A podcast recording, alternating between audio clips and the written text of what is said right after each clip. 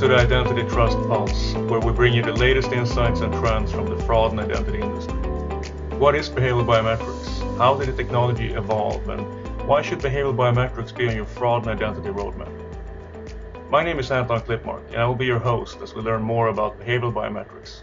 In this episode, I'm joined by Dr. Neil Costigan, Chief Architect of Behavioral Biometrics at LexisNexis Risk Solutions and formerly CEO of LexisNexis BehavioSec, an advanced behavioral biometrics technology provider that was acquired by LexisNexis Risk Solutions. Neil has a wealth of experience in fraud, identity, and authentication. From public key infrastructure and early 3D secure protocols in the late 90s, to DARPA research and commercialization of behavioral biometrics at BehavioSec. I myself had the privilege of working with Neil at BehavioSec. It's with great pleasure I invite you to today's Identity Trust Pulse episode. Welcome, Neil. Thank you, Anton. Uh, nice to see you. It's it's been too long. Yeah, it's really been. Hopefully, we see each other again soon. I'm not so far from you this morning. Actually, I'm in New York, so just yeah, up the good road. enough. To start, let's delve into the evolution of behavioral biometrics. When did behavioral biometrics emerge? Behavioral biometrics is quite a broad uh, term. It's used in, in, many different places along the way. What we um, refer to in this context as behavioral biometrics is this idea of uh, analyzing the interaction somebody has with their device or browser uh, and using that to verify that person is who they say they are. So it's this, this idea of interaction uh, and being analyzed for your behavior. So it's not really what other what a broader term of behavioral analytics is. This is more behavioral biometrics, and this came to the to, to kind of prominence. Uh, mid 2000s, around 2006, BehavioSec uh, originally had this concept and, and, spun it out of the university, and that's where we see a lot of use of this term behavioral biometrics. But this then, this interaction, this this is actually an old idea. Um, if one d- takes it down into just keystroke dynamics, uh, this goes all the way back to the age of, of Morse code. That uh, time was of the essence, and, and, and Morse operators realized they could, uh, you know, not do introductions to each other. They wouldn't go, "Hello, hi, it's Neil." They would just tap away, and the other end would know them because it was people they interacted with quite a lot, and they would tell from the rhythm of the Morse that that person is who they say they were. And so they use this idea of behavioral uh, in the keystrokes on the Morse wire. Uh, there's some there's some uh, that evolved actually during World War II. Uh, that was used as part of the um, kind of espionage side of things um, when the crypto breakers were trying to figure out where messages were going to and from, even if they didn't know what the messages were.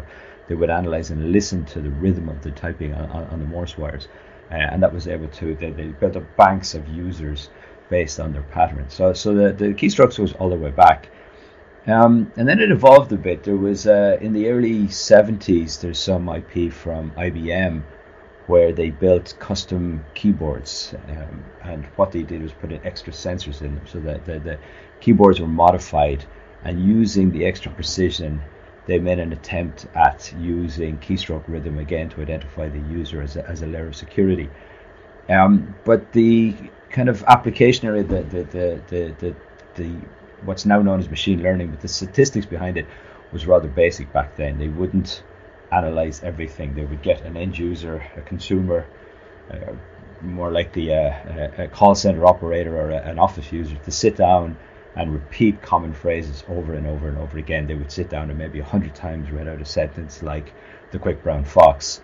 Uh, and instead of looking at everything, because computational power was quite limited, they would just take the keywords like the and ah and you know and uh, and watch how the person typed those, and then analyze when they typed them again, what that was for. Um, it didn't get very widespread use back then, uh, but the idea, the concepts are, are quite similar to what we uh, jumped on. You know, as I said, mid two thousands, where um, we kind of looked at this area and realizing there'd been quite a lot of advancements in machine learning, actually from the gaming industry. You know, predicting what characters would do. Uh, we applied some of those techniques uh, originally to it and moved the the quality, the scoring of the behavioral biometric into something more uh, commercially viable. You know, not just an academic curiosity. Uh, but then also we kind of looked at it and what were the reasons for for for why people didn't really use it, and a lot of it was to do with usability and quality of scoring. Um, and given computing power had moved on quite considerably, we were able to innovate through the years, adding things like uh, not just fixed sentences but free text, which is much more usable. Uh, trying to reduce that training, not just the time, but even doing doing away completely with training. Instead of forcing somebody into a behavior, you want their natural behavior, and what's more natural than letting them do what they normally do to train. So there was an enhancement, uh, BehavioSec innovation, you know, on the roadmap of taking this behavior biometrics there. Um, then finally, we, we've moved from the world of, of, of just consoles and keyboards uh, into uh, GUI.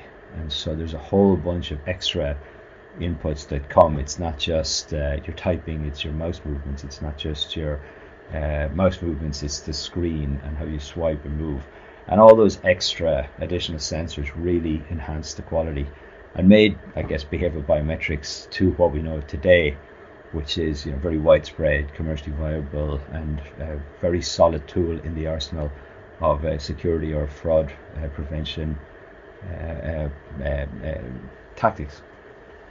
So that's kind of a you know a kind of background. But but along the way, actually, just as an aside, um, DARPA, who we all should know and love from their support of things like the internet, the GPS systems, the kind of moonshot ideas that come out of Arlington, where you are actually today, uh, Anton. It's, it's Arlington. They're based. Uh, they saw this vision. They had this vision back, I think, around 2009, 2010, when they went that they felt the human would be part of the future of security, and we're looking for uh, ideas or, or uh, you know, kind of uh, concepts that would work with that. And and we at BehavioSec uh, proposed this behavioral biometric as a solution to this idea of active or continuous authentication. And so DARPA, for a number of years, funded what we call advanced research, you know, it's in the name, uh, in this area. And that was what helped us have the time um, and focus to really evolve the algorithms to move this into the point, as I said, where it's, it's very commercially viable and, and, and so uh, widespread today. Yeah, thank you for the history lesson. I, I think of that, that DARPA anecdote a lot when I when I walk around here where I live. That uh, they have signs where like DARPA helped fund the ARPANET, and, and I think that one day it would be cool to see a sign of behavioral biometrics as well. the uh, you know it was visionary. There was a number of programs that evolved from that basic uh, active authentication idea right through to very very deep um, and towards the standardization. So uh, it, it, happened over a number of years. They, they, they, they were I would guess instrumental in, in, in the evolution uh, of this uh, technology reaching the markets uh, um, distribution it has.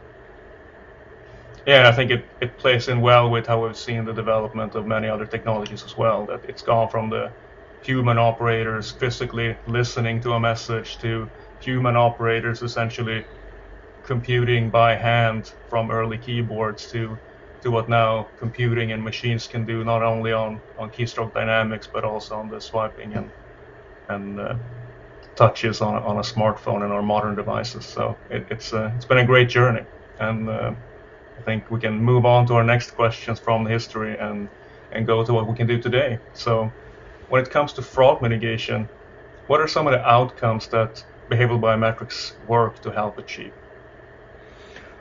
Well, you know, behavioral biometrics, as you as you probably picked up, the concept is quite uh, generic. You know, this idea of verifying a user is who they say they are. Uh, but it has been, like with many other security technologies, uh, the banks and the fintech industry who have embraced the new technology uh, to help it, it with its problems. And the reasons there, they're early adopters, they have the problem, and, and you know to be blunt about it, they have the funding to uh, to support the investment into new technologies. So they looked at it um, with us back then. Um, and and found a, number of use cases from the classic, you know, I mean, first off, there's no silver bullet to the problem of verifying end users. That there is this, there's many many technologies, and we've evolved to a point where one uses a, a, number of approaches in a kind of layered architecture. This is kind of the state of play. So best practices, uh, and and technologies kind of come and go in that, and and, and behavioral kind of enter the fray uh, as one of the layers and has has, has stood the course of time. Uh, and as I said, become um, you know a, a, tool of choice of the uh, fraud um, prevention and and the reason of this is is there's the use cases first off, uh, coupled with the user experience, and coupled with the fact that mobile has become of age. So if you think back to when we were doing this 2006 onwards, there wasn't really a mobile market for fintech or, or, or fraud. It, you know, there wasn't that much e-commerce. There was a very limited internet banking. Some early adopters had, had out there, but it wasn't as widespread. And particularly in the case of peer-to-peer payments, it just didn't exist. So you know, as they evolved and then saw the need that the user experience and the uh, the, the, the, fraud levels rose, uh, behavioral has those aspects that it is quite good uh, for the end user, for the consumer to use, uh, and also the strength in depth. And so applying it first off to basic uh, user verification, kind of moving on then to uh, account takeover because of the continuous nature of behavioral. Uh, that was the original kind of places where it was applied. Uh, but even before the end user kind of gets involved, the consumer gets involved, uh, behavioral has the some of the features are great for NAO for, for new account fraud prevention uh, because you can kind of see and, and, look at what a new user is doing and, and apply that there. And so the whole idea if it's not the person who says they are, uh, who is it has led to the thinking and the application of this in the area of automation and bots. First, very basic, is this a, a, a human or not? Uh, and we've evolved that into what we call, you know, we use it's a it's a behavioristic term, I think, auto modeling, which helps categorization of automation, uh, which then has led to much better orchest- orchestration of some of the automated attacks, which have been great for fraud prevention as well. So yeah, it initially kind of took the basic, let's verify the user, let's do this in a great way where there's a strong uh, uh, technology, strong scoring for that user, but also then that the user experience was, was to the fore.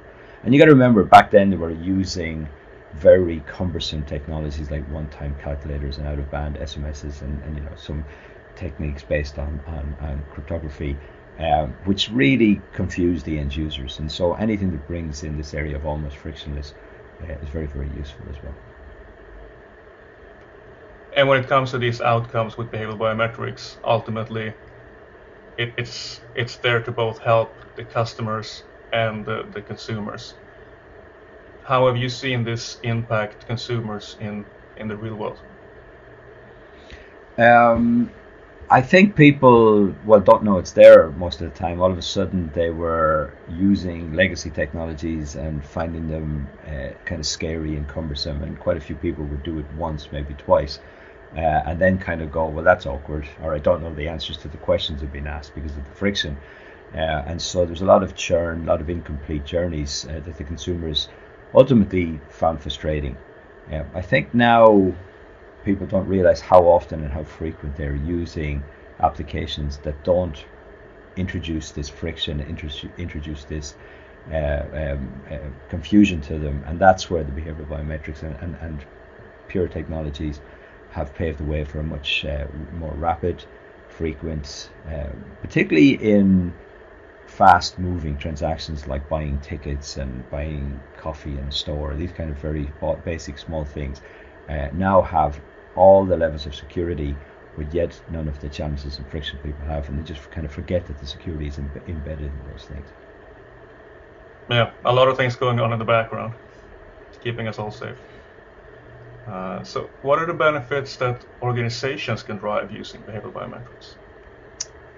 Well, I think I alluded to them along the way, but you know, this this unique tool with good user experience, strong accuracy for common problems like friction, churn, incomplete journeys, uh, account takeover, account sharing. And these are common beyond fintech. You don't think distance education uh, especially where you don't expect the, con- the consumer to be the one to understand and make complicated, sophisticated decisions on security. This this this is an area where behavioral has, has, has great promise. So you know, right originally, the fintech and, and banking worlds and fraud prevention, but uh, I think we'll see uh, more of this.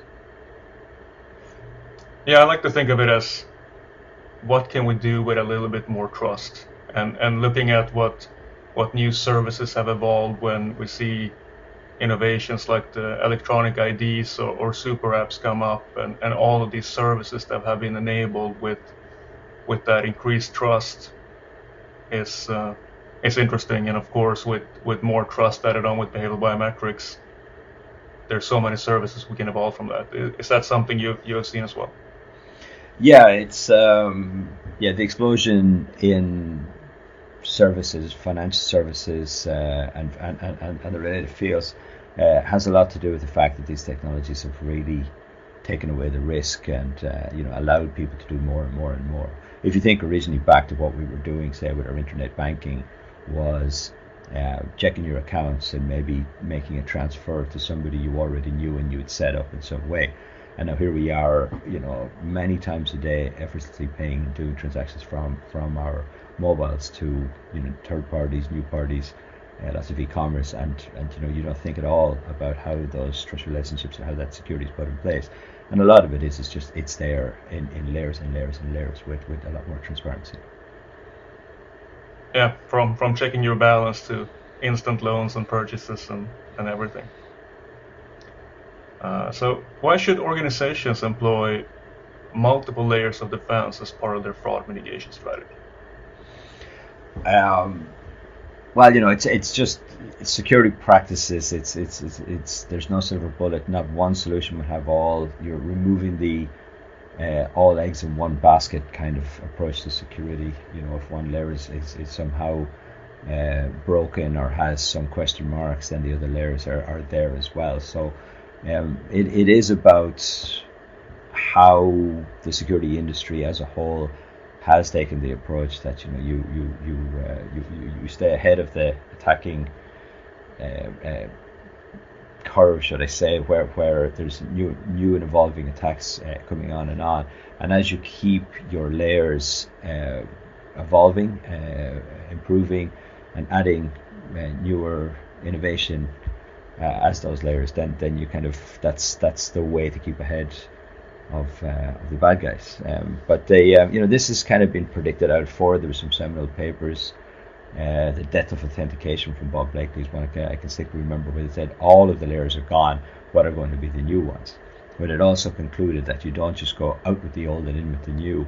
You evolve these things in, and it's how, it's how if you see in security protocols, if you looked at the abbreviations before, it's things like SSL v3 they evolve over time. Well, a lot of this is just that you are putting in new layers, new security, uh, and allowing that to happen over time, and, and, and removing stuff that's that you know that is questionable and doesn't have have security.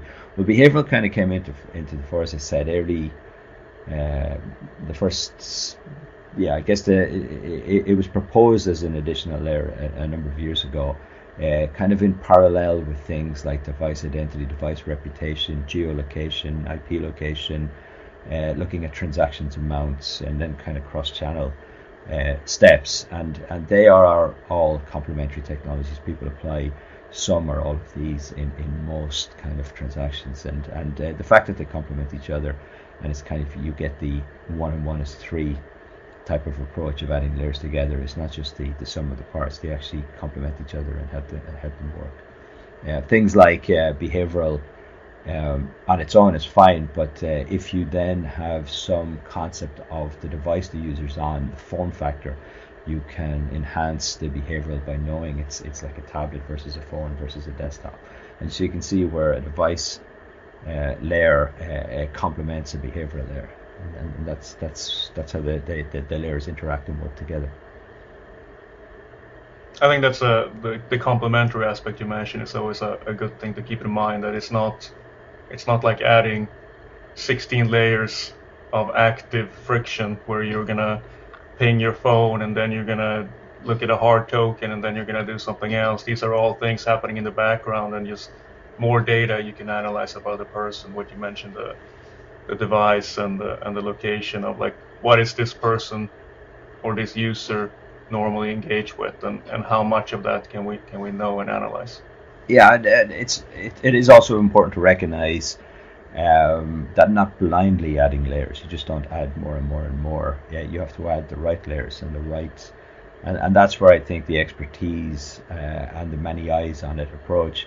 So the complementary technologies work together. Uh, many people trying these technologies together and, and figuring out which ones work together best. But but you can actually make things work by just blindly putting on layers and sensors and, and different things. So you really have to trust the expertise. And this again kind of plays into where behavioral fits. You're not asking the end consumer to make these judgment calls of if these layers have worked together.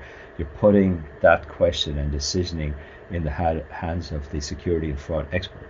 And this again is how the, the many layers working together, but done in this transparent way where the questions are asked and put to the fraud expert rather than the consumer user is one of the main reasons I think these approaches of layers and transparency have, have, have helped. Making better risk assessments so the consumers can get the outcomes that they that they want to try to achieve at least. Yeah. How do you think that behavioral biometrics will evolve in the future? Um, well, you know, you mentioned I'd been involved with things like the early implementations of 3D Secure. Uh, well, we didn't know back then how such of you know the design of those architectures uh, uh, would have such a wide-reaching impact. Uh, but you know, it was based on good principles, based on those uh, best of breed practices at the time, um, and then it effectively has become how MFA, multi-factor authentication, and is ubiquitous now from you know from payments to the workflows to how you authenticate around the, the place with your QR codes and everything. All those architectures have evolved from that one point. The, the early adopter problem was the payment world where these security architectures were designed and scrutinized and, and put in play, but they have gone on to do much more things. They're, they're, they're now everywhere, and it's the exact same type of thing you do in your workplace as you do as you do in your payments with your card. And while I feel behavioral biometrics is on a similar trajectory, uh, it's it's got use way beyond the consumer fraud use case we've been speaking of today. Um, it has the same, it delivers the same promise, the same value uh, in many more use cases. So I see things like standardization uh, and the ubiquitous placement of this inside your device rather than in, in the app, and, and, and not just in one use case but in all. Uh, and it was the kind of thing DARPA in their visionary, you know, what's the future of security had envisaged. And I think we're just on kind of stop two on that journey uh, to seeing behavior biometrics uh, in a much more ubiquitous, applied everywhere from your smartphone, tablet, TV, car, whatever. The, the, the, user being part of the security solution and using behavioral as one of the layers in that is, is, is, is, is where I think this is going to go. Sounds like an exciting and bright future. Well, we certainly hope so. It's it's you know it's been, I won't say life's work, but the the, the team at BehavioSec and LexisNexis Risk Solutions have you know committed to this and have, have put a lot of time and energy and a lot of our advanced research and lots, lots of the exciting work we're doing is all about making that happen. That's great. Well, thank you, Neil, for sharing your experience and insights. Any any closing statement? No, thanks, Anton. Great to see you again, as I said. Good to have you. And for our audience, thank you so much for listening. I hope you found this episode interesting. Make sure to tune in again soon for the next episode of the Identity Trust Pulse. The information provided in this podcast is for informational purposes only and is not intended to and shall not be used as legal advice. The views and opinions expressed in this program are solely those of the speakers and don't necessarily reflect the views or position of LexisNexis Risk Solutions.